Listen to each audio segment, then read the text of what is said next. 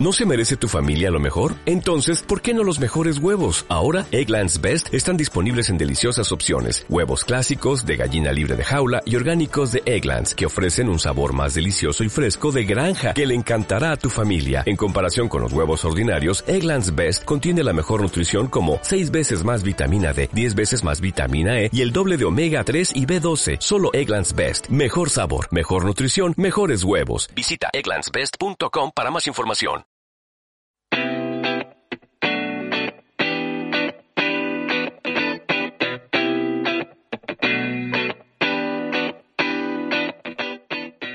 Bienvenidos a otro episodio de Buenas Charlas, un podcast para aprender a emprender y para inspirarnos a ser nuestra mejor versión. Hoy tenemos a un gran invitado, es un honor y un privilegio para mí entrevistarlo porque se trata de una persona que genera transformación en la vida de miles y miles de personas a través de las empresas que fundó y a través de todo lo que sigue creando a partir de su vocación. Es un hombre que al menos yo considero muy sabio, siempre para mí es un placer escucharlo, así que bueno, espero que ustedes también disfruten de este episodio. Y antes de revelar su identidad, eh, van un par de avisos. El primero es que si te gusta este podcast, te suscribas en Spotify y que me escribas por Instagram, que me encanta recibir feedback. Eh, puedes encontrar a buenas charlas como arroba buenas-charlas y también puedes conocer los libros de recuerdos de Un cuento para después, que es nuestro sponsor oficial en Buenas Charlas. También lo puedes encontrar en Instagram como arroba un cuento para después. Y ahora sí, les presento a nuestro invitado de lujo de hoy. Se trata del doctor Gabriel Nosovich, coach transformacional y formador de entrenadores en el campo de la transformación personal. Gabriel también es cofundador de varias empresas que dictan talleres de desarrollo personal eh, en Latinoamérica al día de hoy, como son eh, WorldWorks en México, ChileWorks en Santiago de Chile, eh, él formó, entre muchos otros entrenadores, a Manuel Sáenz, que fue nuestro invitado del episodio número 11, que si no lo escuchaste te recomiendo que también lo escuches. De hecho, este episodio va a ser como una especie de continuación o de profundización de todo lo que charlamos eh, en esa vez con, con Manu. Así que bueno, ese tampoco te lo pierdas. Y bueno, ¿cómo estás, Gabriel? Bienvenidísimo al podcast. Gracias. Me encanta estar aquí acompañándote en este podcast. Un lujo para mí. Eh, algo que no dije es que sos de Córdoba, ¿verdad? ¿Sos cordobés? Cordobés. Cordobés, doble honor. Igual que vos. Sí, en realidad yo soy de Mendoza, pero vivo en Córdoba, em, pero es un honor porque la mayoría de los entrevistados de este podcast son, son de Córdoba hasta ahora. Así que, bueno, excelente. Eh, ¿Te pareció? Contame, contame. No, te quería preguntar, uh, no, simplemente comentar que nos conocimos en Villa María, ¿verdad? Sí, en Villa, bueno, vos sos de Villa María, claro, y yo fui a uno, a una especie de taller que dictaste ahí, eh, que estuvo espectacular, la verdad. Así que ahí nos vimos personalmente. Sí, fue nuestro primer contacto. Sí. Bueno, eh, no sé si me faltó algo en la presentación que quieras agregar, eh, o estuvo bien. Está perfecto, excelente, gracias. Bueno, la primera pregunta que tengo para vos es, eh, yo ya te presenté y conté un poco de, lo que haces. Ahora, si tuvieras que, contarme quién sos, eh, ¿quién sos? La pregunta más, la pregunta más poderosa que se puede hacer cualquier ser humano. ¿Quién eres? profundo. Ah, Fíjate, es una de las preguntas claves en el taller que dicto que se llama Master, el taller de maestría mm, para los graduados del proceso de transformación. Porque generalmente, obviamente, ah, contestamos esa pregunta con atributos, porque es muy difícil definir, ¿cierto? Entonces, puedo, puedo decirte quién soy en términos de ah, cuál es mi nacionalidad, mi género sexual, mi edad, mi nombre, y son todos atributos, pero no es una definición real de quién eres. Ah, entonces, empezamos por ahí, soy, eh, mi nombre es Gabriel Nosovich, ah, tengo 55 años, nací en Argentina, en Villa María, Córdoba. ¿Qué más? Ah, vivo en California en este momento y me apasiona la transformación. Ahora, si nos metemos un poquito más profundo, en cuanto a quién soy, ah, en la pregunta así meditativa de quién eres, me considero más bien un espacio a través del cual la vida se expresa. Ah, como en realidad siento que todos de alguna forma somos así, somos un espacio infinito de posibilidades y cuando captamos que al soltar todas nuestras conceptualizaciones, creencias, cuentos, miedos, comenzamos a hacer cada día más un espacio a través del cual siento que la vida se expresa para crear lo que en ese momento la vida quiere crear. Wow, qué, qué, bueno, me encanta, me encanta y ahora vamos a charlar un poco más eh, sobre eso. Em, me encantaría primero eh, que nos cuentes, ya nos contaste un poco de dónde sos y yo quería preguntarte, bueno, un poco por tu historia. Eh, ¿cómo, ¿Cómo tomaste contacto con el desarrollo personal, con el coaching? ¿O cómo empezó todo? si hablamos de, bueno, de tu vocación de hoy, ¿no?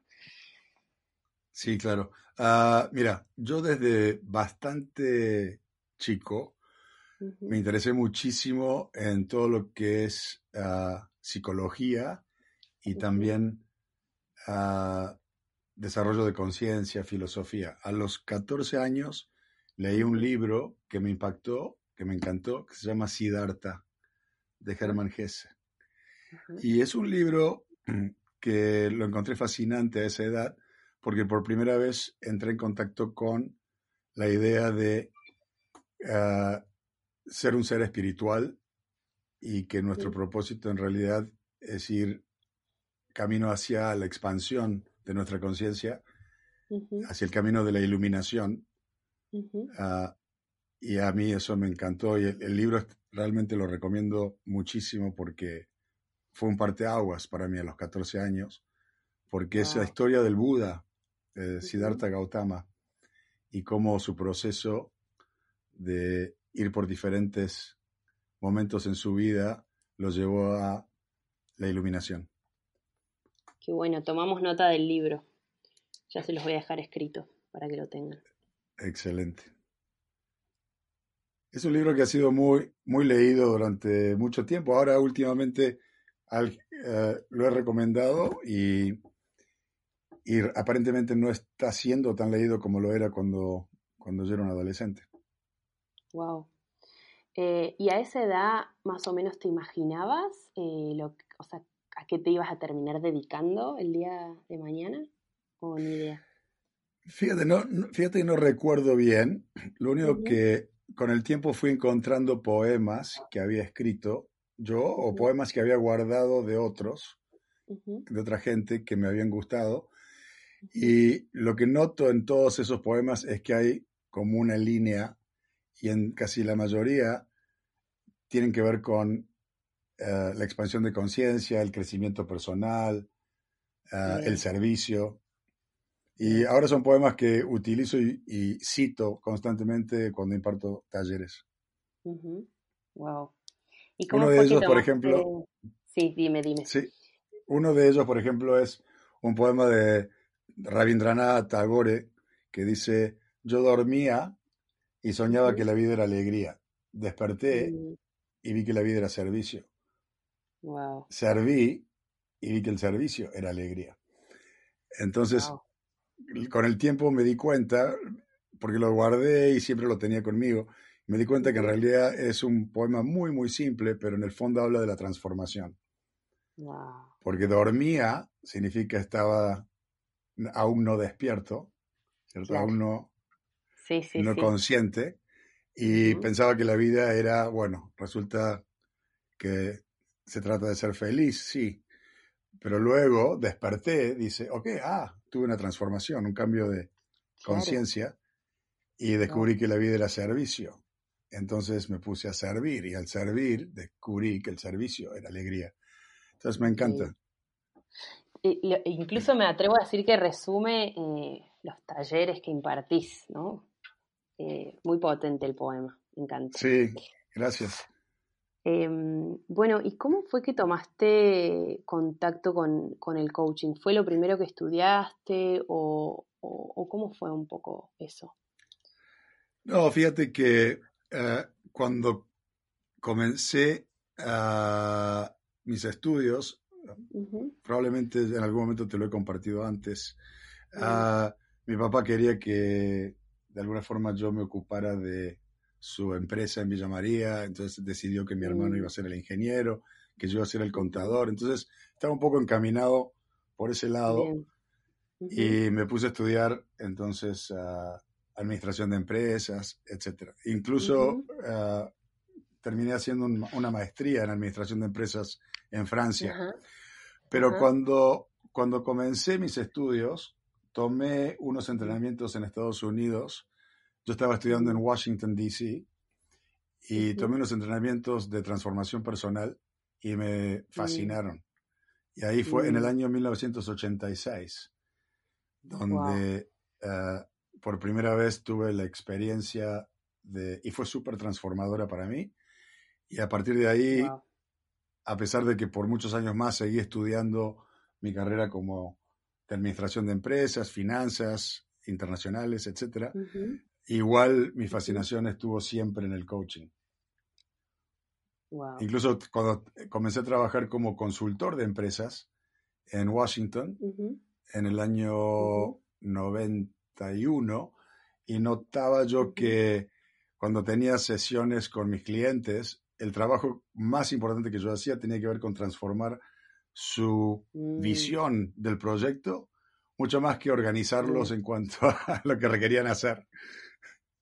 Claro, wow. Y a la gente le fascinaba y dije, bueno. Y a la gente le, le, encantaba, siempre me pedían. Entonces empecé a, a, tener mucho éxito dentro de lo que es la consultoría de empresas. Y, mi fuerte dentro de la empresa, esta en la que trabajaba como consultor, era justamente crear contextos para los equipos de trabajo para que pudieran realmente generar éxito en sus proyectos. Pero era siempre un trabajo más de creencias y limitaciones y desafiar sus puntos de vista. Y entonces, mm. en lugar de ser más como project manager, que era el, eh, lo que los otros consultores hacían. Entonces, empecé a trabajar bastante, con, bastante eh, en muchos proyectos con otros en los que me traían justo para esa parte. Y ahí me di cuenta que en realidad eso era, eso era lo mío. Qué bueno. Wow. ¿Y cómo fue? ¿Te acordás de, obviamente que te deja acordar, como el primer taller o que diste exclusivamente de transformación personal y, y ya y ya no como asesor, digamos. Em, ¿Cuándo fue? ¿Cómo fue?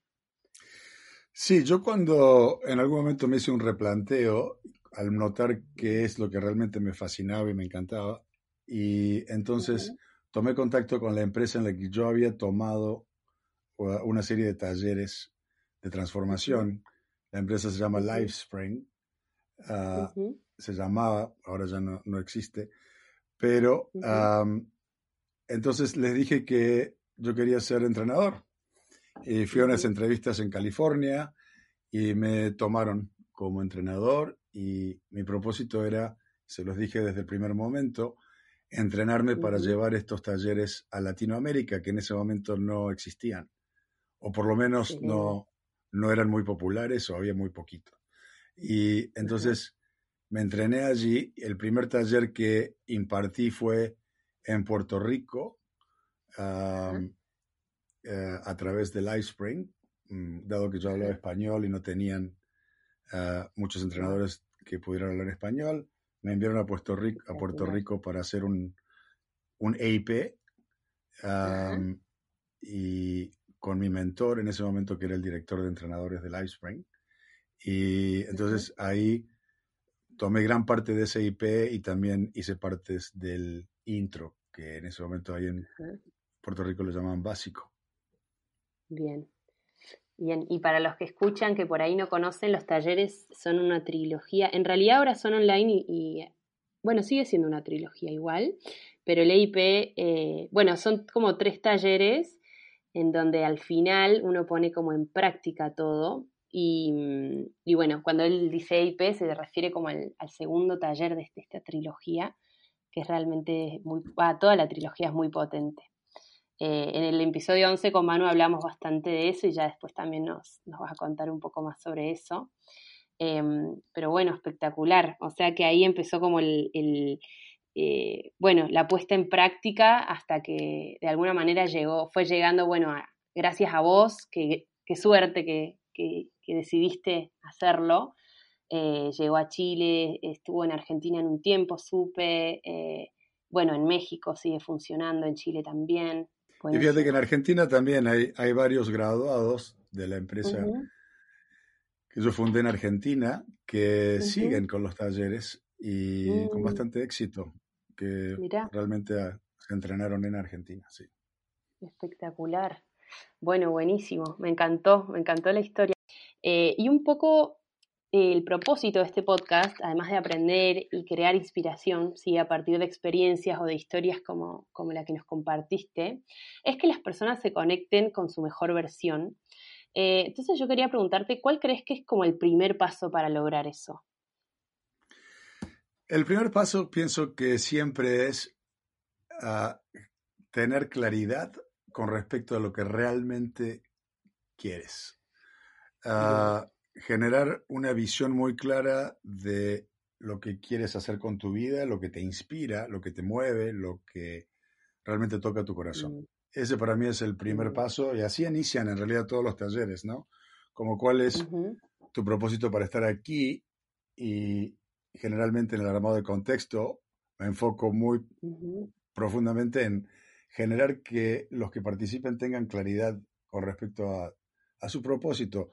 Y si hablamos entonces en términos amplios, eh, encontrar un propósito en la vida es para mí lo más importante. Encontrar algo que te inspira. Veo tanta gente que eh, por su eh, adoctrinamiento, por las experiencias vividas, en lugar de estar diseñando su vida, siento que mm.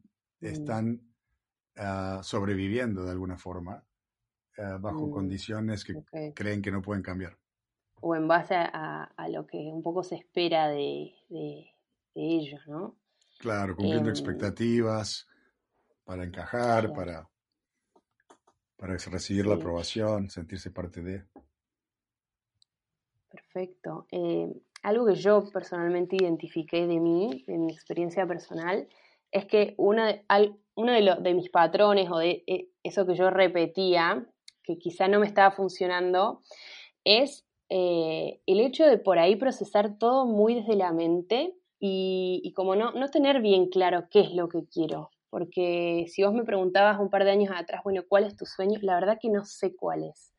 Entonces, es como que no estaba esa conexión eh, entre la mente y el, corazón o el ser.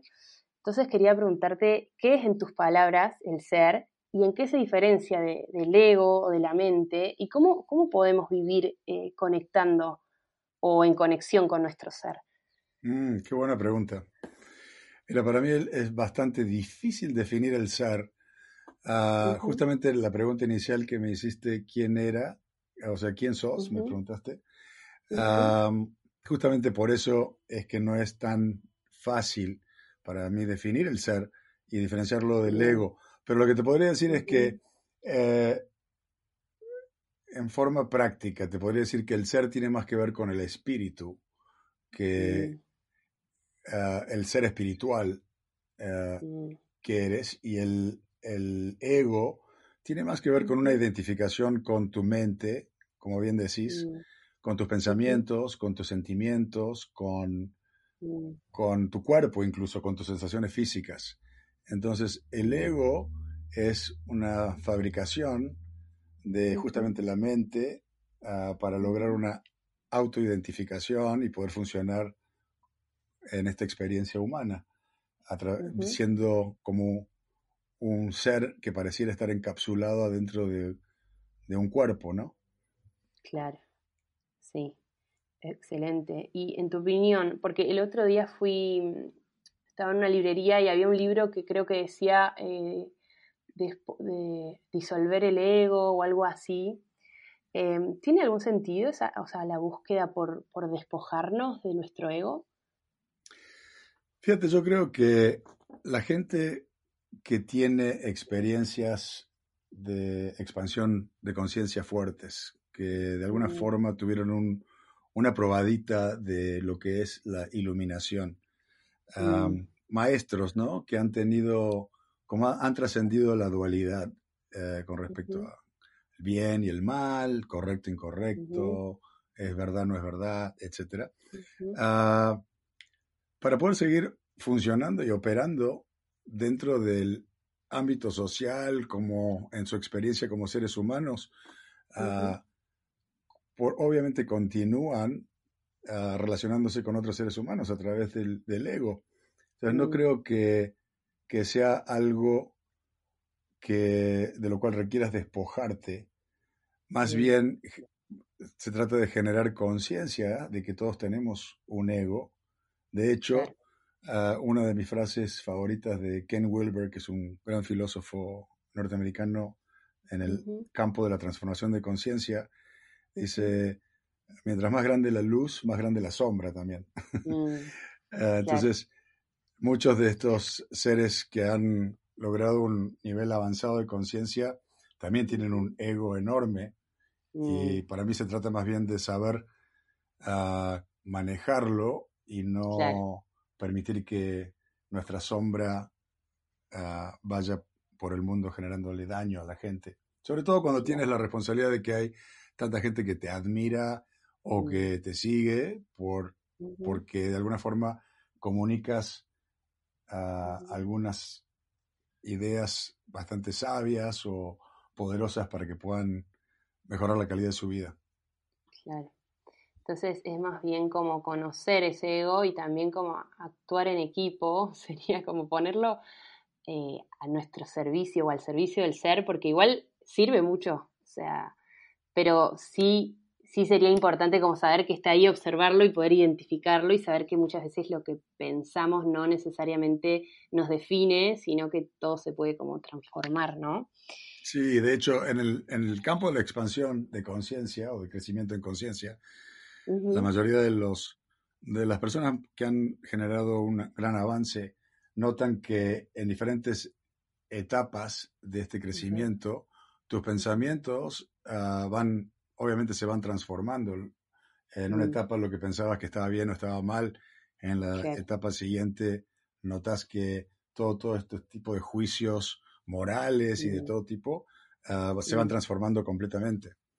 Entonces, la identificación con ser lo que pensás es problemática ah, y el, primer paso sería distinguir. Okay, en e, por eso, de hecho, te digo, en este momento, en mi vida, la respuesta que te pueda dar podrían cambiar por completo dentro de tres o cuatro o cinco años. Es importante tomar conciencia de eso. Si no, no serías un apasionado de la transformación.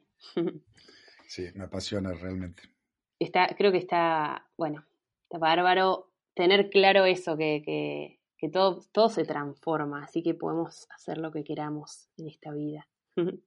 Vos hablás, Gabriel, de vivir a corazón abierto. Eh, de hecho, en tus redes sociales, que hago un paréntesis para los que escuchan, los invito a que, a que lo sigan a Gabriel porque el contenido que, que comparte es realmente valioso. ¿Cómo es tu Instagram? Gabriel Noso eh, o sea, arroba Gabriel y luego Noso, la primera parte de mi apellido, sería N-O-S-O. Espectacular. Bueno, eh, me atrevo a decir que el hashtag más usado de tus redes es a corazón abierto, lo cual me encanta. Sí, y te quería preguntar qué significa eh, para vos vivir a corazón abierto y qué consejo nos podés dar para vivir de esa forma o por qué crees que vale la pena vivir de esa forma.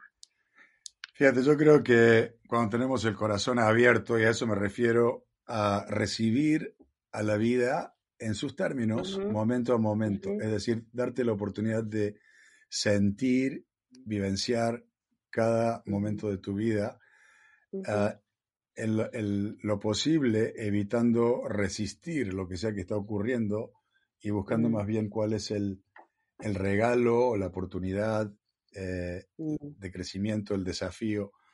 Ah, para eso eh, requerimos estar desde una postura expandida, ah, con la apertura de buscar siempre la gratitud por el momento presente.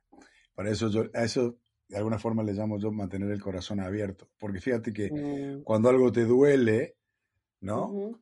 Es con momentos en los que nos contraemos, pareciera que nos mm. cerráramos, O sea, o reaccionamos de manera violenta o nos, mm. nos encogemos, o sea, nos retraemos, cerramos nuestro corazón. Sí, sí, sí. Para mí, cuando algo duele, es un momento importante en, el, en esta práctica de mantener el corazón abierto, porque es la única forma en la que eventualmente vas a encontrarle un sentido al dolor y poder transmutarlo en algo que nutre esta experiencia de estar vivo como ser humano teniendo esta experiencia. Sí, y los momentos duros también son los de, o al menos yo, es donde más introspección hago y al final es donde más me conozco también, entonces por ahí eso, tomarlo como, como aprendizaje. Y hablando de, eh, hablando de, esto que vos decís, que de, soltar la resistencia, que sería como, como fluir, ¿no? Em, en una entrevista que te hicieron, hablas de la paz interior y la definís como vivir en el presente, ¿sí? no estar pensando en el pasado ni preocupados por el futuro. Y yo veo que hay mucha gente que, y quizá me incluyo también en eso, que asocia em, ese estado de paz con las vacaciones o quizá con los momentos de la vida donde realmente no hay como muchos temas importantes que, que manejar o que resolver. Entonces quería preguntarte qué consejo nos, nos darías para vivenciar esa paz aunque vivamos rodeados de un millón de responsabilidades y de cuestiones de resolver, es decir, aunque estemos viviendo intensamente. Sí, justamente, mira, lo que pareciera en mi experiencia que nos quita esa paz interior, que es el estado natural de estar en el presente, es justamente como vos decís, el futuro que nos produce ansiedad cuando hay una falta de claridad con respecto a lo que va a ocurrir y tenemos miedo de que algo nos pueda doler, o cuando nos quedamos pegados en experiencias pasadas tratando de ah, interpretarlas y reinterpretarlas y ver quién tuvo la culpa y nos quedamos resentidos y no sabemos perdonar y etcétera. Entonces, eso nos quita la paz interior. Cuando estamos muy ah, enfocados en a ver quién tuvo la culpa y a ver qué pasó y por qué me hicieron esto y queriendo corregir el pasado, lo cual es imposible. Y, mm. y, por, y obviamente eh, ansiosos por el futuro que es tan incierto. Entonces, como bien decís, el, estar en el momento presente es el único momento en realidad donde puedes encontrar esa paz. Ahora, que la gente, como bien decís, hay gente que dice, ay, bueno, ahora no estoy en mi vida porque estoy en mi trabajo y haciendo mi rutina diaria, pero no puedo, no, eh, no Estoy esperando a ver cuándo me puedo ir de vacaciones porque ahí sí me voy a sentir feliz, voy a estar en paz. Luego se van de vacaciones, puedes estar en la playa tomándote una margarita.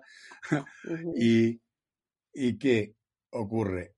La gente empieza también a pensar, bueno, cuando vuelva, eh, todo lo que tengo que hacer, ¿cierto? Entonces pareciera, pareciera que nos persigue y creemos que son las condiciones externas, estar de vacaciones o lo que sea, los que nos van a brindar esa paz. El, el chiste está en, lograr esa paz en donde sea que estés y en el momento que estás viviendo, en tu trabajo y en todas partes.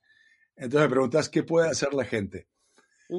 Mira, yo también, ah, con toda la práctica que y tantos años haciendo este trabajo, te puedo asegurar que también tengo noches ah, en las que duermo poco y, me, estoy mm. pensando en el futuro. Entonces, no es que me haya transformado en un experto en estar vivenciando paz. Pero lo que te puedo decir cosas, te puedo decir cosas que me han apoyado muchísimo a mí. Son cosas, por ejemplo, ah, desconectarme, ah, tener una rutina y implementar ciertas prácticas, como por ejemplo, ah, tener presente qué tipo de información consumo, sobre todo mm. en los momentos en los que quiero iniciar el periodo de descanso. Entonces, por las noches es importante eh, no, para mí no ver las noticias eh, y mm. quedarme después con la cabeza dándole vueltas y preocupado por algo. Ah, entonces, ser un poco, eh, cultivar un poco la higiene mental, lo cual mm. implica también, por ejemplo, para mí, ah, apagar la luz, cerrar los ojos, dar un momento para respirar y tomar un momento de meditación antes de dormir.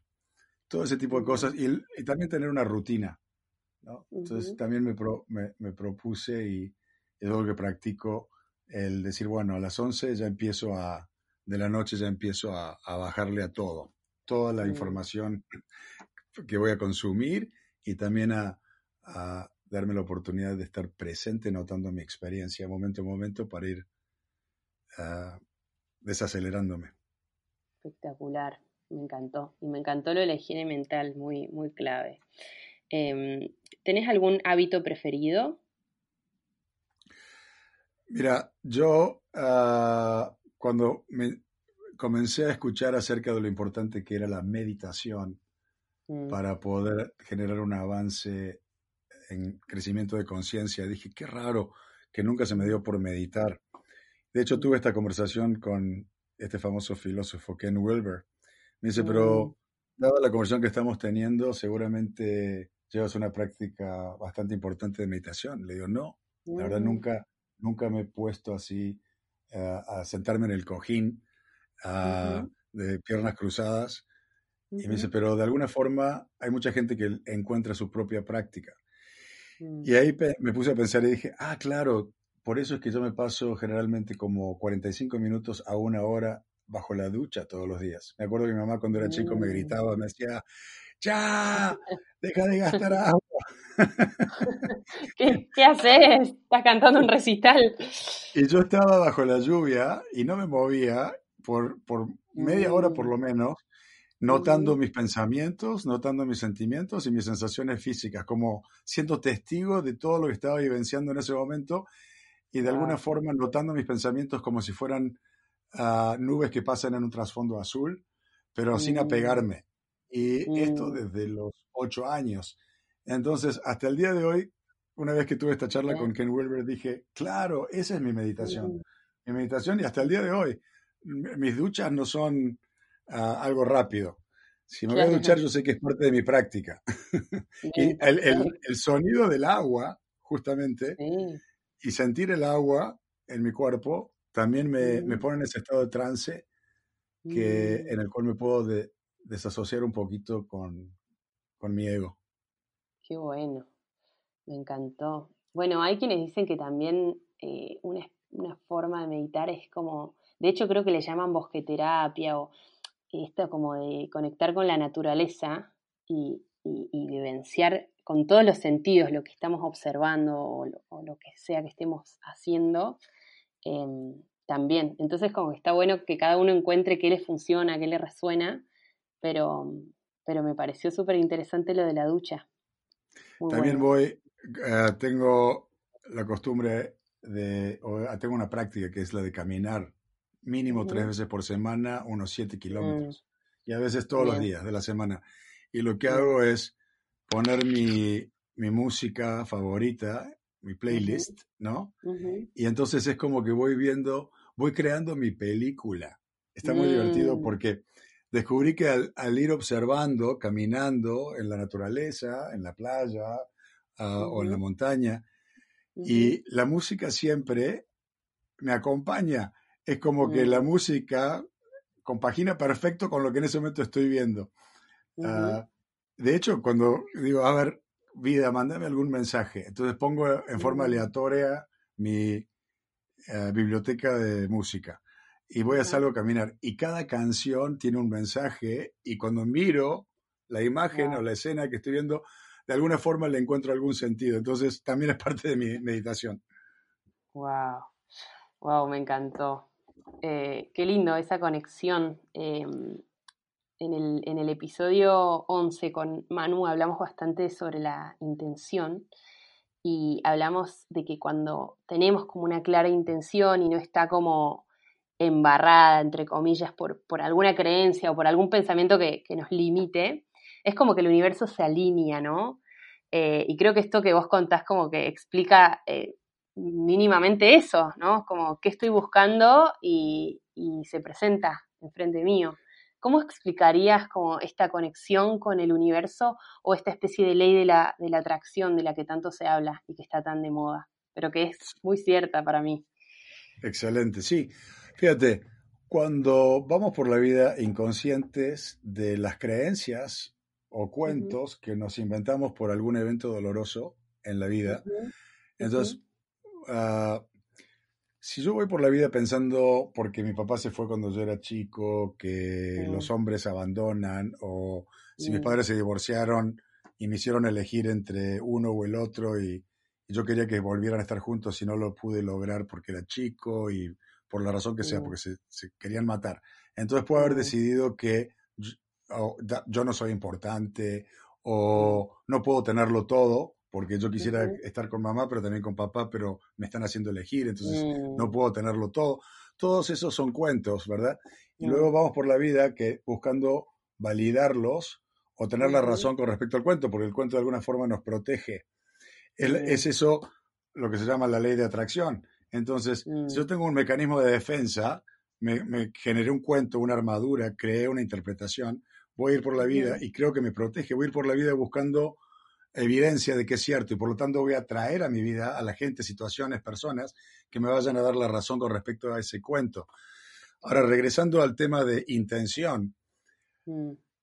el cuento en sí puede tener una, de alguna forma tiene un propósito. Ese propósito, si lo ligamos a lo que, al término que denominamos nosotros intención, por mm. ejemplo, si yo creo que el entrar en una relación de pareja dada la experiencia que tuve en el pasado, va a ser algo doloroso.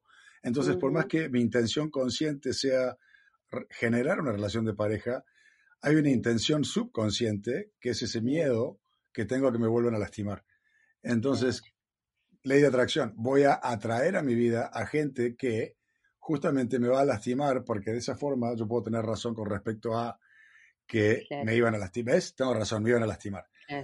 Ahora, en el, el trabajo cuando mantienes justamente para ligarlo todo, cuando mantienes el corazón abierto y te permitís vivenciar el dolor, esa experiencia se completa de alguna forma mm. y luego surge una nueva posibilidad detrás. Si la reprimís con un cuento, la mm. tapás, ese cuento va a buscar atraer más de lo mismo para que la experiencia se pueda completar. Entonces, ¿qué ocurre? Eh, la intención, en lugar de ser una intencionalidad pura, de lo que la vida quiere manifestar a través tuyo, es una intención que yo le llamo egoica, justamente del mm. ego que busca protegerse. Entonces yo le llamo a la intención pura de la vida misma como la I grande, eh, mayúscula, y la intención del ego, una I minúscula.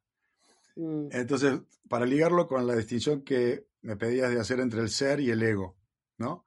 Cuando mi intención egoica, cuando lo que yo realmente quiero está alineado con lo que la vida quiere manifestar a través de mí, entonces mm. siento que estoy en el estado de fluir momento a momento con la vida. Y ese estado es mucho más fácil lograrlo con el corazón abierto, cuando no te contraes, porque la contracción es algo que el ego está generando para evitar el dolor. Cuando recibís el dolor el sufrimiento con el corazón abierto y aprendes las lecciones, entonces esa experiencia no queda ahí bloqueando el fluir propio de la vida a través tuyo. Para mí es una experiencia increíble cuando, como te decía, cuando logras ser lo suficientemente espacioso o tener un mucho espacio mm. para que la vida pueda a través tuyo expresarse. Y ahí es cuando yo siento que la intención pura mm de lo que la vida quiere crear a través tuyo, si eres una expresión de la vida misma, están alineadas con la intención, por lo menos consciente, de lo que vos querés ah, crear en tu vida. Como que la I mayúscula es igual a la I minúscula. La I mayúscula igual a la mm. intención en grande y la intención de, tu, de tu ego, de tus, de tus construcciones mentales. Claro, wow me encanta. Y eh, una vez que, digamos, que nos conectamos de alguna manera con nosotros mismos, que fluimos, que, que logramos ser ese espacio del que hablás eh, para que la vida se manifieste a través nuestro, em, e identificamos también, bueno, cuál es nuestro sueño, eh, ¿cuál crees que es la clave para, para lograr eso que, digamos, que, identificamos que buscamos? ¿O cuál sería el primer paso? Sí, lo que pasa es la pregunta, ah, la respuesta a esa pregunta para mí varía según el nivel de conciencia de, la persona que está escuchando. Entonces, si, ah, si alguien cree, fíjate, si alguien cree que las cosas le pasan, uh, en lugar de ser consciente de su poder de elegir momento a momento, mm. uno de los primeros pasos es captar que vas creando tu vida a través de los momentos de elección, de tu libre albedrío. Al ser un ser autoconsciente puedes ir eligiendo y al elegir vas diseñando tu vida. Eso es a un cierto nivel. Eh, pero eventualmente a otro nivel, justamente, ah, requerimos desaprender eso porque si vamos a permitir que la vida manifieste lo que la vida quiere manifestar a través nuestro, ya y alinear nuestra intención egoica con la intención de la vida misma y poder distinguir qué es lo que me está motivando a mí, ya sea desde el ego o porque es una expresión pura de la vida, entonces requerimos aprender a dejar que la vida nos use mm, para expresar algo y en ese momento requerimos soltar un poquito el control de eh, yo elijo sobre todo si está arraigado un poquito en el ego. Por eso entonces, primer paso ah, es descubrir cuánto más estás eligiendo lo que crees estar eligiendo. Eventualmente, ah, mantener el corazón abierto para que eh, te vas a comenzar a llenar de una plenitud indescriptible cuando empiezas a fluir y la vida empieza a crear cosas milagrosas a tu alrededor y decís, wow, y te quedas fascinado. Te das cuenta que en realidad no, es algo que hiciste forzadamente, sino que, fuiste llevado lentamente y de manera orgánica porque te rendiste, o sea, te entregaste a lo que la vida quería crear. Ok, ahora, eh, por ahí puede surgir un poco esta confusión de decir, bueno, yo me, me entrego, pero también requiero tomar un poco como el, equilibrio también entre tomar acción y dejar que la vida me sorprenda, ¿no? Pero la acción no deja de ser eh, importante, ¿o no? Em, no, por supuesto. De hecho, de hecho, no, sí, entregarse no es lo mismo que rendirse. Bien. Tradicionalmente, rendirse como a que, a ver, me ganaste. No, no, no, no, no es una lucha. Entregarse Ni como espero sentada que, que, no sé, que me caiga lo que quiero, ¿no? No, de hecho, si, si, si empezás a soltar cuentos y te generas ser un espacio muy, muy grande, la vida te va a utilizar de una manera espectacular al punto de sentir como si la vida te, estuviera haciendo el amor. Es el éxtasis. Es una, sensación de, plenitud. Y ahí, en esos, en esos momentos, tu nivel de actividad es enorme. Es, ah, o sea, no, no condiciona en lo más mínimo la acción, porque de hecho está siendo guiado a tomar acción.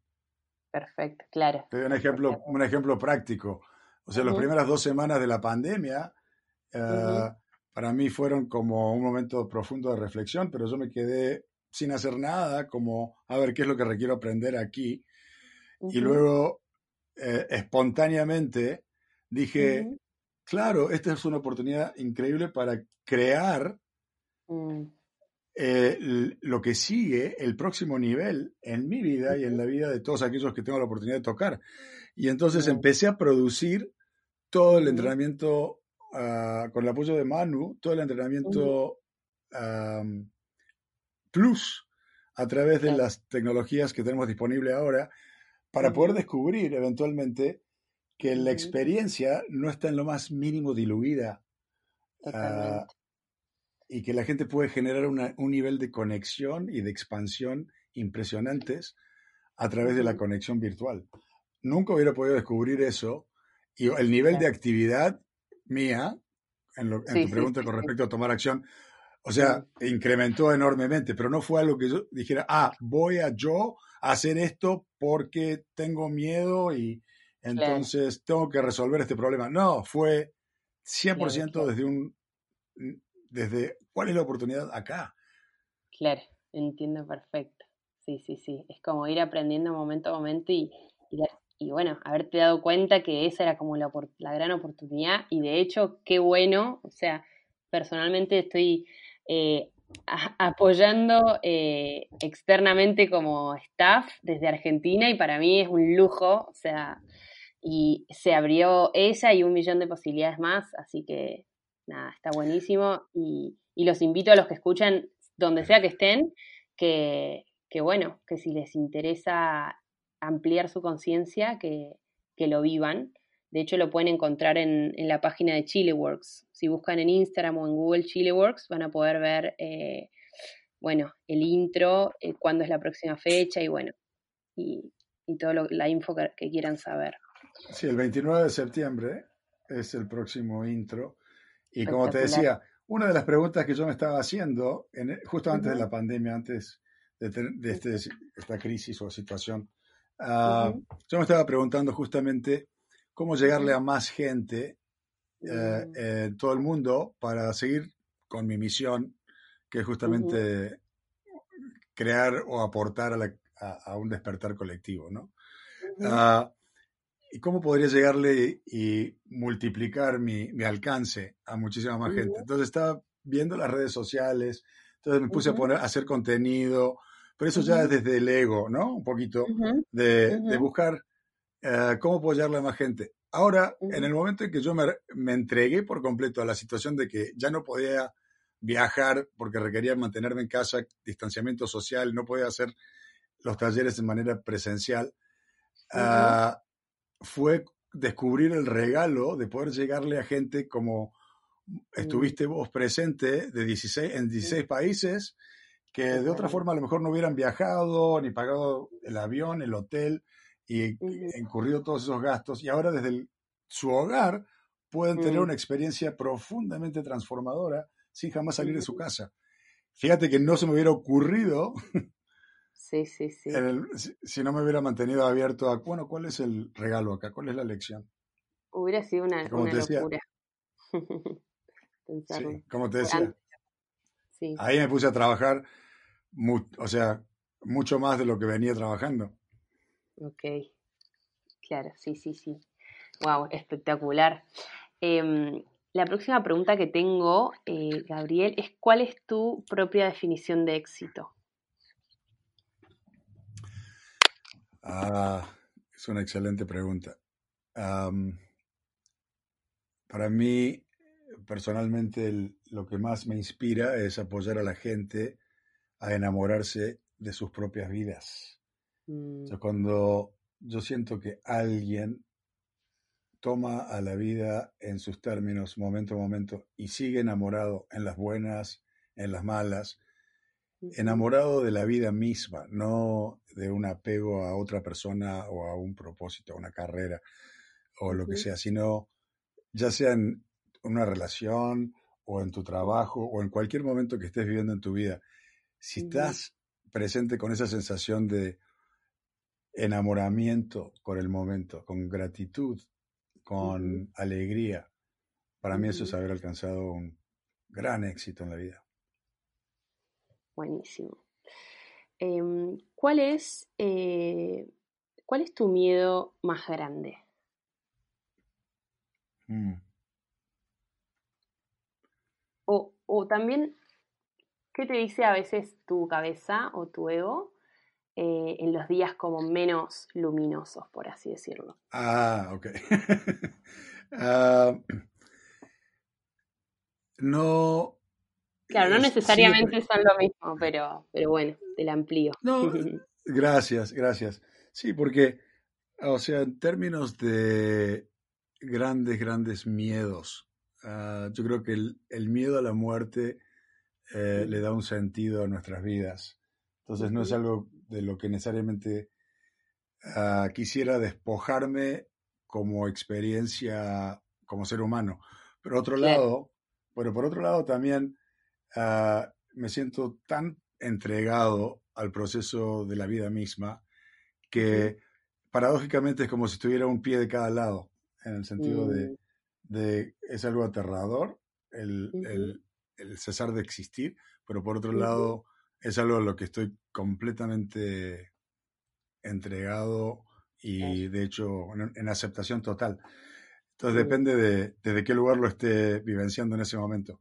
Pero, por ejemplo, a mí me da a veces temor, y es algo en lo que estoy trabajando, ah, no haber guiado bien a, mis hijos o a alguien en algún momento a través de, del aporte. Y luego lo suelto, me perdono si cometí algún error, porque sé que no sirve de nada estar mirando hacia atrás, ¿no? Pero sigo, sigo ah, bastante alerta a lo que sale de mi boca muchas veces, en especial con mis hijos que están en etapa adolescente, para no, para, para, asegurarme de no estar metiéndoles de lo que yo tengo incompleto. Entonces, No, es, no es que me dé miedo, pero es algo que me mantiene súper alerta.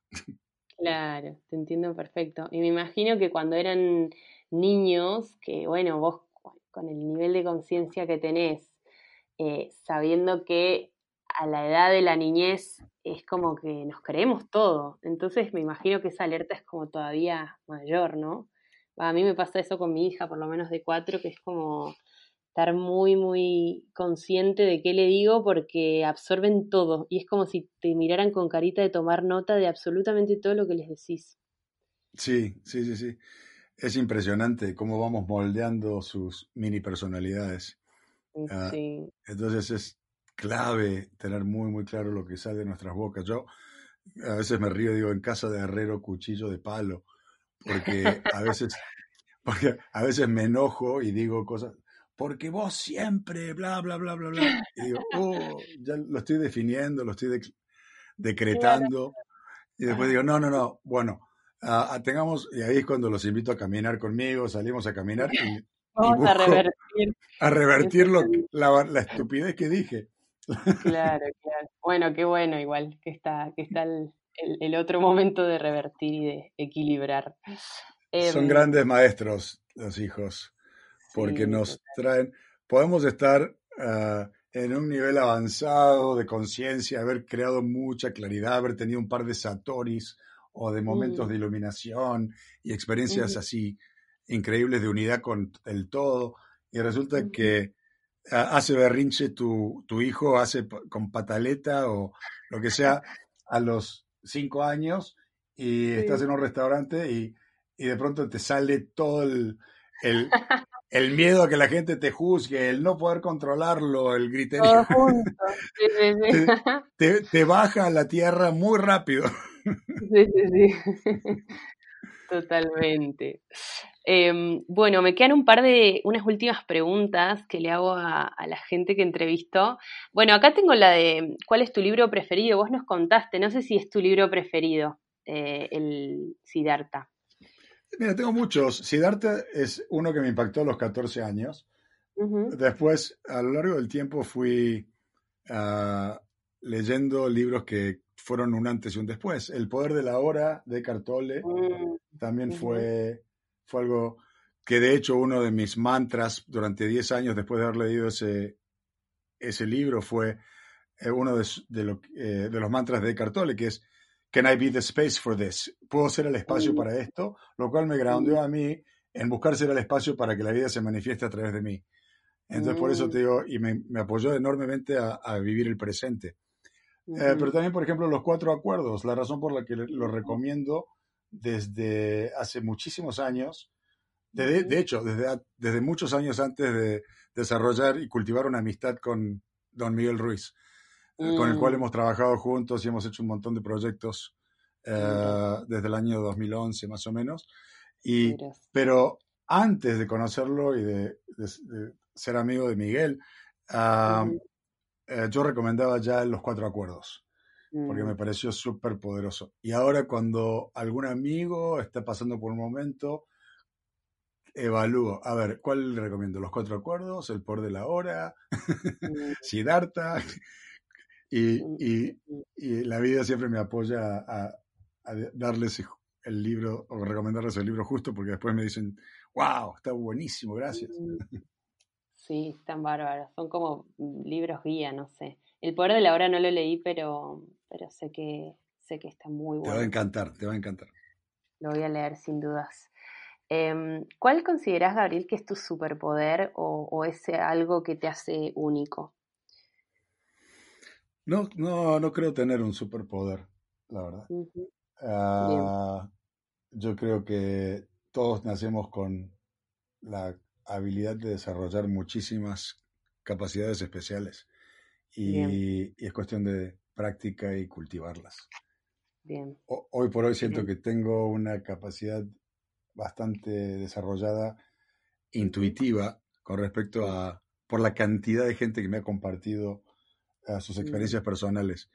Y creo ser bueno en detectar patrones muy rápido. Mm. Entonces, le puedo, eh, me siento privilegiado en poder dar una, retroalimentación bastante rápida, escuchando bastante poco, porque ya detecto el patrón. Pero no, no es algo que no muy demasiado especial ni que otros no puedan desarrollar. Conozco gente que admiro que me sobrepasa enormemente en ese ámbito. Bien, pero sí que es útil para apoyar a, otros. 100%. En el coaching es fundamental desarrollar esa capacidad intuitiva. Bien. Eh, y si pudieras elegir un, superpoder mágico, ¿cuál elegirías? Ah, me acuerdo de chico que ah, iba probándolos todos. Por ejemplo, me metía en la pileta de mi casa y quería ah, poder no respirar, porque había un personaje de dibujitos animados que podía pasar mucho tiempo bajo el agua. Uh, entonces estuve explorando todo. Por momentos era la invisibilidad. O lo y creo que el que sería más desafiante en este momento sería justamente el ser invisible. Eh, entonces, por un lado, estaría bueno porque me permitiría explorar sin ser visto y sin mm. que los demás cambien el comportamiento porque estoy o no estoy presente y de esa forma poder seguir aprendiendo de, de esta experiencia humana. Y por otro lado, sería mm. un desafío enorme para mi ego el que nadie me vea. Mm, totalmente. Bueno, sí, también. A mí me daría un poco de miedo escuchar, no sé, lo que dicen los demás, pero está muy bueno. Nadie me lo había dicho a ese. Muy bueno. Em, y la última pregunta, penúltima pregunta. Si tuvieras que decirme eh, tu lema, o al menos el día de hoy, ¿cuál sería como alguna frase así que, que te identifique? O tu mantra al día de hoy. Ah, perfecto. Sí, buenísimo. Mira, el, mantra que te comentaba que lo, tuve como mantra durante mucho tiempo es el, ah, ¿puedo ser el espacio para esto? Siempre es una pregunta para mí, para permitir el momento, para vivenciar a full el momento presente. Luego, cuando sentí que trascendí esa parte, que ya tenía una práctica con respecto a eso permanente, ah, justamente tomé un taller de respiración ah, de tres días donde a través de la respiración holotrópica me transporté a... tuve un estado alterado de conciencia fuerte y descubrí grandes cosas. Y en ese momento me hice la pregunta, ¿cuál sería la pregunta para lo que sigue? Y la pregunta que mm. surgió espontáneamente fue, ah, ¿qué haría el amor? ¿Qué mm. haría el amor? Dije, ah, sería una práctica muy poderosa. Entonces, sobre todo ante situaciones conflictivas, en no saber qué, eh, cómo responder. Eh, cuando noto que tengo una tendencia a querer defender algo, porque me siento amenazado, porque me van a robar una posibilidad o porque el conflicto está generando sufrimiento en alguien y me pone reactivo, eh, la manera de groundearme es con la pregunta, ¿qué haría el amor? Si yo fuera amor puro, ¿de qué manera respondería ante esta situación? ¿Qué haría el amor? Y siempre ha sido una guía espectacular. De hecho, antes de iniciar el podcast, tuve una, una conversación que no estaba claro en cómo manejarla, porque era alguien expresó un temor muy grande con respecto a, a, unas decisiones que yo estaba tomando y me puse, mm. lo estoy notando en este instante, porque me estoy trabajando todo el tiempo, ahora que estoy hablando con vos, ah, me puse reactivo y estaba pensando Ah, bueno, después de hablar con Inés, voy a, a, ver qué le contesto. Y, no estaba claro. Y ahora que me preguntas cuál es el mantra, digo, bueno, ya sé, ya sé qué contestarle. Buenísimo. Qué bueno, me encantó, me encantó, me encantó. Y la última pregunta es, ¿qué mensaje dejarías? Em, si pudieras dejar un solo mensaje, se, te morís eh, mañana y tenés la posibilidad de, de escribir o de dejar un mensaje, ¿cuál, cuál sería? Ah, ama profundo, ámalo todo Mm. Ámalo ahora, aquí, todo, entregándote por completo. Para mí es el, el amor es, ah, e, en esta experiencia es, ah, es el equivalente a la luz. Mi abuela escribió un libro de su historia de vida y llamó el libro Mensaje de Amor. Y cuando, yo, cuando yo nací me regaló una, ella era cristiana, me regaló una cruz de oro que llevo desde chiquito y que todavía la tengo colgada en mi cuello. Y atrás dice, Dios es amor.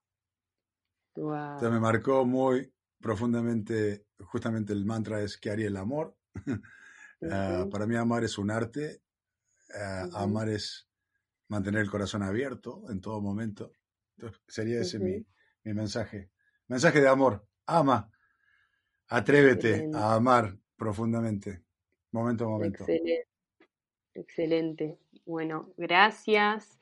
Em, realmente estoy súper agradecida, Gabriel, de haber compartido este rato con vos eh, y a la vez poder compartir esto con todos los que están escuchando. Creo que, em, bueno, que tu visión acerca de la vida, tu manera de interpretarla, es súper valiosa. A mí me inspira mucho. Así que, em, bueno, para mí esto es un gran aporte al podcast. Espero que hayas disfrutado la charla, tanto como yo. Y, bueno, y si querés contarnos, eh, bueno, ya nos contaste tu Instagram, pero ¿dónde te podemos encontrar? Em, y si querés dejar un último mensaje para, terminar el episodio. muchísimas gracias. Sobre todo quiero agradecerte a vos. Como te digo, me estoy trabajando en todo momento. Es algo que no... De ahí, ahí surge el mensaje, es no dejes de seguir creciendo. Somos, somos todos ah, work in progress, ¿no?